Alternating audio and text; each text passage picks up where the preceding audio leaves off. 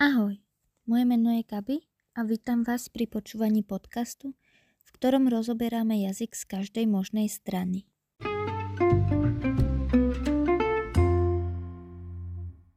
Ešte raz vás zdravím. Um, v minulej epizóde som rozprávala o tom, ako sa politika a jazyk navzájom ovplyvňujú a som veľmi rada, že sa vám moje rozprávanie páčilo. Názov dnešnej epizódy znie Dokáže lingvistika odhaliť zločinca? Krátka odpoveď je áno, no mám pre všetkých zvedavých aj dlhú odpoveď. Existuje jedna lingvistická disciplína, ktorá sa zaoberá práve jazykom zločinu. Nie je to teda iba zločin, ale taktiež aj um, jazyk v juridickom prostredí. A tou disciplínou je forenzná lingvistika. Forenzní lingvisti a lingvistky nie sú väčšinou súčasťou žiadneho vyšetrovacieho týmu, ale pozývajú si ich právnici, policia alebo iné zložky um, ako konzultantov, aby spolupracovali na nejakom prípade. Viem, znie to možno trochu chaoticky, ale pokúsim sa to vysvetliť na pár príkladoch. Predstavte si človeka, ktorý sa práve pristahoval do nejakej krajiny um, vie používať uh, nejaký ten úradný jazyk um, na nejakej základnej úrovni. Alebo človeka, ktorý je z nejakej etnickej skupiny, ktorá používa svoj vlastný jazyk. Napríklad v USA žijú pôvodní obyvateľia Ameriky, ktorí používajú iný jazyk ako angličtinu. Možno vedia trochu po anglicky, ale celý život žili v tejto svojej komunite a ak je takýto človek e, podozrivý z toho, že spáchal nejaký zločin, tak má právo na to, aby rozumel, čo od neho vyšetrovatelia chcú, e, na čo sa ho pýtajú, aby sa aj vedel potom hájiť. Veľmi veľa ľudí si absolútne nevšimajú cudzie jazyky, dokonca ani ten svoj vlastný, berú to ako niečo, čo vedia používať a viac sa v podstate o to nezaujímajú. A práve um, v tomto inštitualizovanom prostredí policie alebo práva to nie je dostatočné. Policajti alebo sudcovia, ktorí nie sú nejakým spôsobom poučení lingvisticky, by mohli nechať odsúdiť ľudí, ktorí sú úplne nevinní a možno boli na zlom mieste v zlom čase. Alebo sú príslušníkmi nejakej skupiny obyvateľstva, sú teda migranti a takto na nich zvalíme, pretože my budeme mať pokoj, prípad vyriešený. Nehovorím, že takto policia pristupuje vo všetkých prípadoch. Chcem iba poukázať na to, že e, tieto veci sa stávajú, že ľudia sú odsudení aj na 20 rokov za niečo, čo neurobili. A keď lingvisti vedia zasiahnuť pri tom, aby sa toto nestávalo, tak prečo ich nepovolať na konzultácie? Um, určite poznáte z filmov, čo hovoria americkí policajti pri zatýkaní. Máte právo nevypovedať, všetko, čo poviete, môže byť použité proti vám na súde. Máte právo využiť právnickú pomoc pri výsluchu. Ak si nemôžete dovoliť právnika, bude vám právnik pridelený. Máte právo výsluch kedykoľvek ukončiť. Poviete si, vedie to úplne jasné, ale vôbec to tak nemusí byť. Človek má právo na to byť ticho, ale znamená to, že nemôže hovoriť vôbec alebo môže sa vôbec niečo pýtať. Ďalej má právo na právnika, ale musí o ňo požiadať. Ľudia, ktorí v takejto situácii sa častokrát cítia bezmocní, uchylujú sa k používaniu nepriamých syntaktických fóriem alebo vôbec nekladú žiadne otázky. Nepovedia, chcem právnika, pošlite mi právnika, Povedia, myslím, že potrebujem právnika. To nie je žiadna otázka alebo jasná syntaktická štruktúra. Je to ako keď poviete, myslím, že dnes sa mi nechce ísť spať o 9. Keď sa vrátime k tomu, čo som hovorila na začiatku, ľudia, ktorí sa ledva naučili jazyk, majú potom naozaj problém porozumieť tomu, čo um, im je hovorené. A keby boli policajti a sudcovia upozorňovaní na tieto lingvistické záležitosti, tak by si boli vedomi toho, že napríklad ten človek bude potrebovať aj prekladateľa. V tomto kontexte spomeniem jeden prípad, ktorý sa stal, um, dúfam, že to vyslovím správne, Jean Gibsonovi, neviem. Tento pán uh, je austrálsky aboriginec, uh, angličtina je jeho až tretí jazyk a v roku 2012 bol odsúdený za vraždu, ktorú nespáchal. Ale pri vyšetrovacom procese mu vôbec nebol poskytnutý tlmočník. Vo väzení strávil celkovo 5 rokov, keď ho prepustili s tým, že ho uznali nevinným. Poviem vám teraz o pár výskumoch, ktoré boli robené práve v USA a výsledky mňa naozaj prekvapili. Jedna štúdia z roku 1995 zistila, že veta You don't have to say anything pochopilo iba 27% obyčajných ľudí.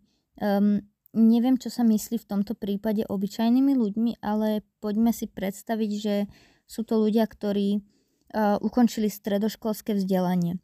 Aspoň takto si to interpretujem, pretože v tom zdroji, z ktorého som čerpala, uh, tak uh, tam není špecifikované, o akú skupinu obyčajných ľudí ide. Um, Iná štúdia z roku 2010 sa zameriavala na Kanadu a podľa tej štúdie v Kanade pri zatýkaní um, vám niečo povedia ústne, ale dostanete to aj na papieri. A štúdia teda zistila, že 4 uh, až 7 tých uh, ľudí nerozumela tomu, čo im bolo povedané, ale 32% až 48% porozumela, až keď to mali písomne. Opäť neviem, čo to boli za ľudia, neviem, čo im bolo povedané a čo bolo napísané na tom papieri, ale tie čísla sú pre mňa osobne dosť prekvapivé. Ale nečudujem sa tomu, pretože právne vyjadrovanie je niekedy náročné aj pre profesionálov a tým myslím práve ľudí vzdelaných v tejto oblasti. Ako vidíme aj z týchto výskumov, tak veľa ľudí má častokrát problém pochopiť to, čo nás má ochraňovať, teda právo alebo zákony. A tak e, forenzní lingvisti nepracujú iba na tom, aby sa pozerali na tieto všetky veci a robili o tom štúdie, ale snažia sa aj o to, aby celý ten proces bol viac zrozumiteľný. Aby um, bol zrozumiteľný nielen pre tých, ktorí sú uh, v pozícii, neviem aký je právnický termín na to. Skrátka ten človek, ktorý je zatknutý alebo obvinený z niečoho ale aby aj policajti rozumeli tomu, čo vlastne predávajú, posúvajú ďalej. Lingvisti sa v tejto oblasti snažia aj vypracovať techniky, ako trénovať policajtov, aby mali lepšie komunikačné zručnosti. Používa sa na to napríklad CARM, čo znamená Conversation Analytic Roleplay Method a táto metóda sa využíva aj v inom než právnickom právnom prostredí.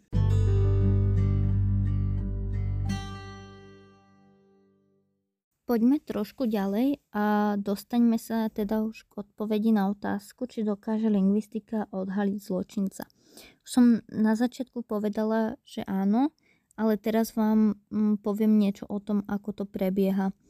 Niekedy sa v tomto kontexte môže hovoriť o forenznej lingvistike aj ako o language fingerprint, čo asi môžem povedať, že sú to jazykové otlačky. Snáď to dáva zmysel. Samozrejme, nie je to tak presné ako DNA, otlačok prsta alebo ucha, ktoré má každý človek e, jedinečné. Nemyslím si, že každý človek má jedinečný hlas. Napríklad mňa si s mojou mamou niekedy ľudia milia, keď rozprávame do telefónu. Ale existujú teórie o tom, že každý človek má vlastný štýl vyjadrovania, používa skrátka svoj vlastný jazyk, aj keď hovorí, dajme tomu po nemecky. Lingvisti sa zameriavajú presne na takéto veci.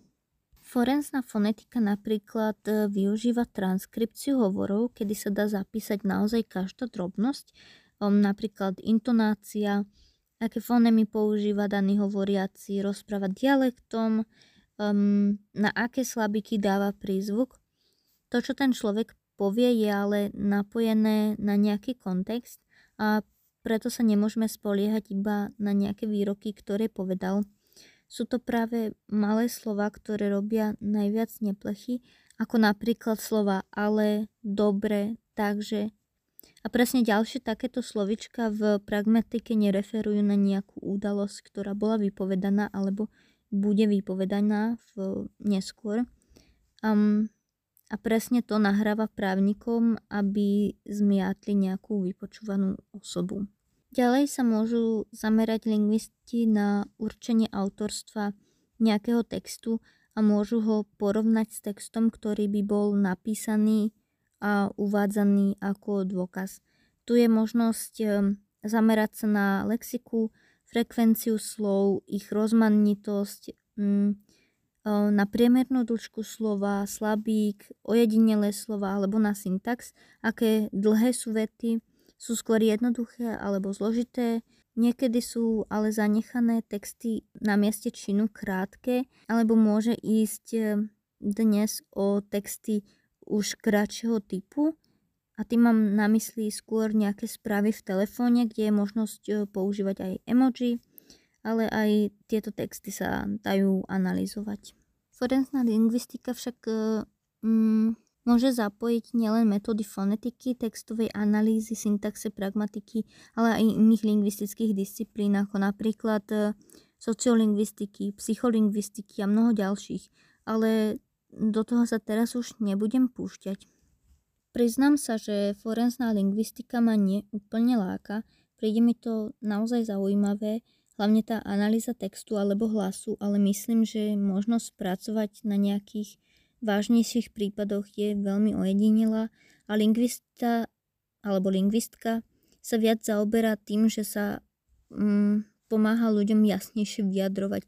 Lingvistika je predsa len odbor, ktorý je veľmi podceňovaný v každej oblasti života.